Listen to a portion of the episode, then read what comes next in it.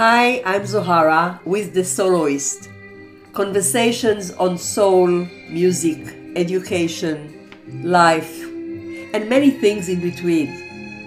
The places we meet in soul.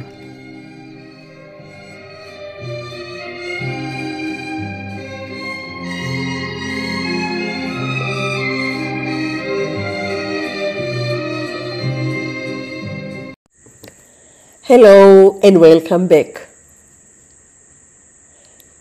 Two years and seven months passed since my beloved man passed away. Wait, I've checked in the dictionary if I'm using the right word and found this. Definition of pass away. You can say that someone passed away to mean that they died. If you want to avoid using the word die because you think it might upset or offend people. End quote. Hmm, might upset or offend people. Okay, so I mean passed away, died, not coming back. Well, if you believe in reincarnation, he's not coming back, the same person who left. Anyway, my man is no more in body. If I continue this thread, I'll find myself juggling the topic of what happens when we die. And I know we have many ways of looking or understanding it. Some of you will cling to one way, others to another way, and others will change the way they see it throughout the time. So that's not what I would like to talk to you about. I'm not going to continue this thread because I respect the way you see it right now and have no intention to convince you to another way. What I want to do is to share my experience of grief throughout the times.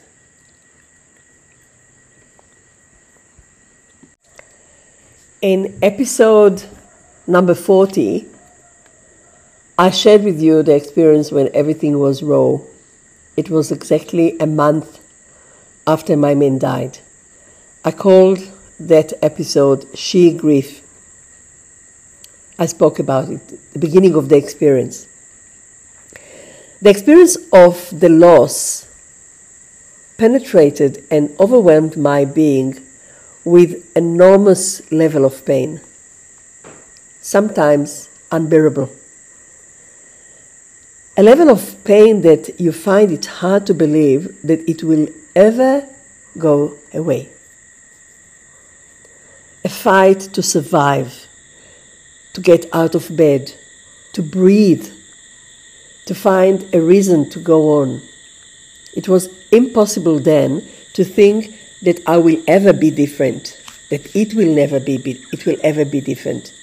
Especially when the thought he's never coming back has settled in my mind. Yes, it took time to get it. It wasn't from the beginning. In the first stages, I kind of made a decision to experience it all, every emotion and every feeling that came in the package of grief and loss. I didn't want to run away from it. Something in me knew that if I ran away, this monster will catch me at some point in the future. I knew it was unavoidable to go through the pain. I sort of knew that I'd better experience it in real time while it's there, fresh, raw, cruel, fierce, uncompromising while it's happening. So I made a place and space then for grief, for pain, for cry, for anger, disbelief. Now, from a vintage point of two years and seven months, I can see that among the parts that make who I am, there was a wise old woman who knew how to guide all the other parts. And while I was away in inverted comma, crying the pain of a lost child, mourning the agony of the maiden, wailing the woman who lost her lover, and lamented the woman who wanted to get old side by side with her beloved.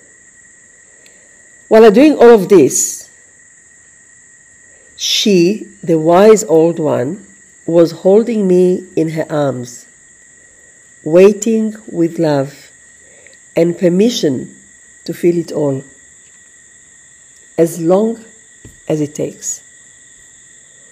She knew. She who knows. I didn't see then. I had no idea it's happening then. I can see it now from the place that I am talking to you right now.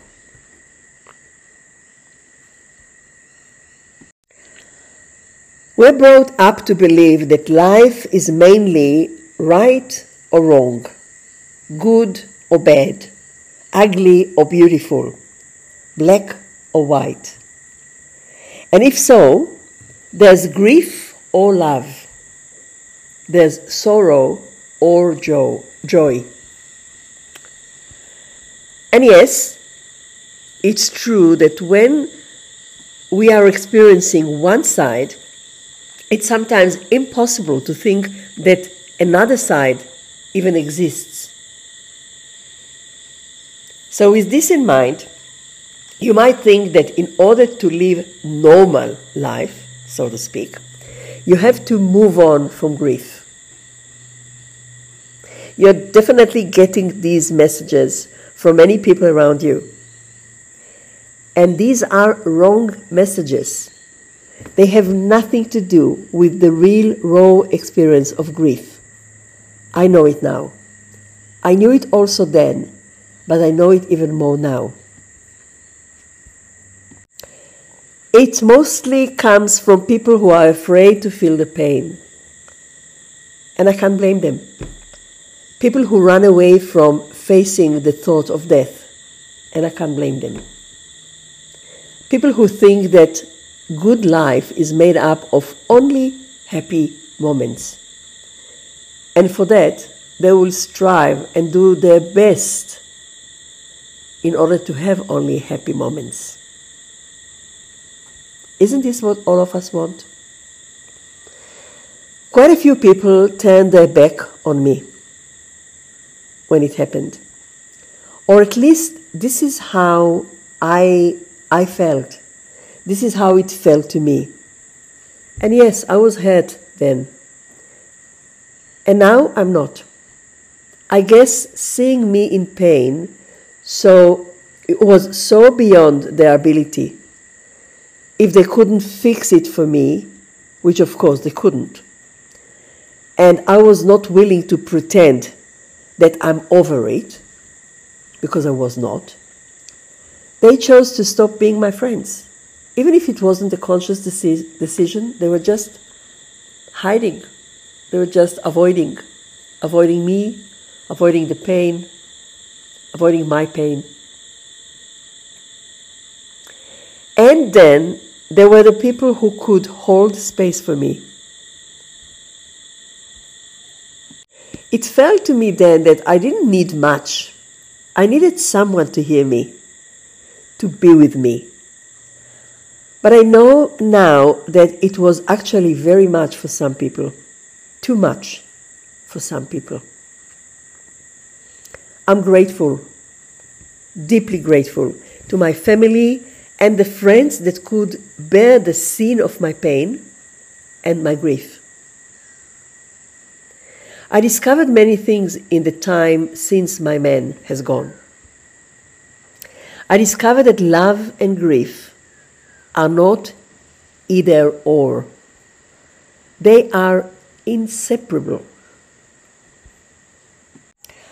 I remember back then reading books and articles that say that uh, love is the other side of grief, or grief is the other side of love. And I feel that it's more, they're not just other sides. I feel they really are sep- inseparable. They, that love and grief go together like horse and carriage.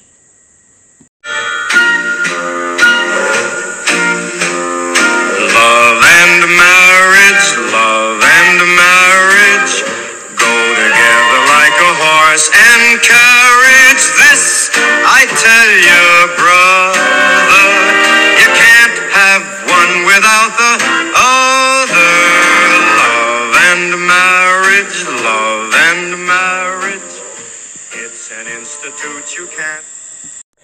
My father loved Frank Sinatra, and the long player vinyl records would play every time he was at home.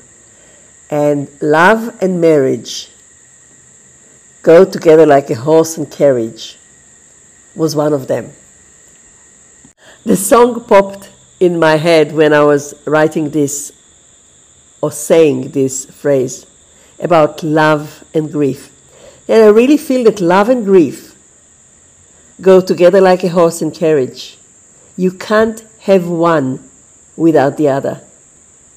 You can't have one without the other. What I discovered was that love resides in the grief. And grief lives inside love. When we love someone, we might not think of losing him or her one day, but we know this will happen. We all die. And most of the time, we don't die together. So one of us will lose the other person. So if we think of it or not, that, that is a given. Grief lives within love. And love lives inside grief because only when you love someone, your heart breaks out of sorrow of losing him or her. And I discovered that the two, the love and the grief, merge together. They become one entity love and grief. One makes the other tangible. A few days ago, there was the 50th anniversary of my man and I. This time I could feel the celebration of two loving hearts joining together beyond the body. I celebrated the day in my heart. It was still and always the anniversary of our love, of our sacred contract to love and respect each other. I remember that on our 30th anniversary, we were in Bali. We renewed our vow, vows then. We created our private ceremony and exchanged vows. We said that our love will continue forever and not even death will set us apart. And this all came alive now, 20 years later, and I could feel for the first time the real meaning of our mutual vow. This time I chose to celebrate it with joy. The joy of the gift we both had. I don't know if I chose joy or if joy chose me, but it came all very naturally this time. I strongly felt the legacy of this love, the bequest to live life to the fullest. To live life to the fullest. As a matter of fact, before he died, my beloved man asked me to promise him that I will live my life to the fullest, also when he's gone. I could not promise him then. It felt impossible. I could do it now. Love is such a gift. Always. Always. I know that love is a very used word. Overused? No. It can never be overused. I know that feeling it, holding on to it, living by it, it never goes away. And it's there to hold us in its arms. So, on our 50th anniversary day, I renewed my vow. I renewed my vow to love with all my heart, to live my life from the heart, with the heart, and for the heart. I hug you with all my heart.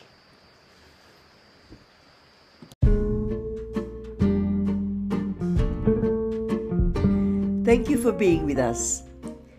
If you like to support this podcast, please subscribe to it, share it with friends, leave a comment and rating, stars in Apple Podcast or wherever you get your podcast. And you could always join our list to get notified when a new episode is on air. If you wish to support the podcast by donating, please click the PayPal link that you'll find in the show notes and thank you for your generosity. You could also find us on Facebook, Instagram, YouTube channel, LinkedIn, and in my website. All of these appear in the show notes. Wishing you all the best. Lots of love.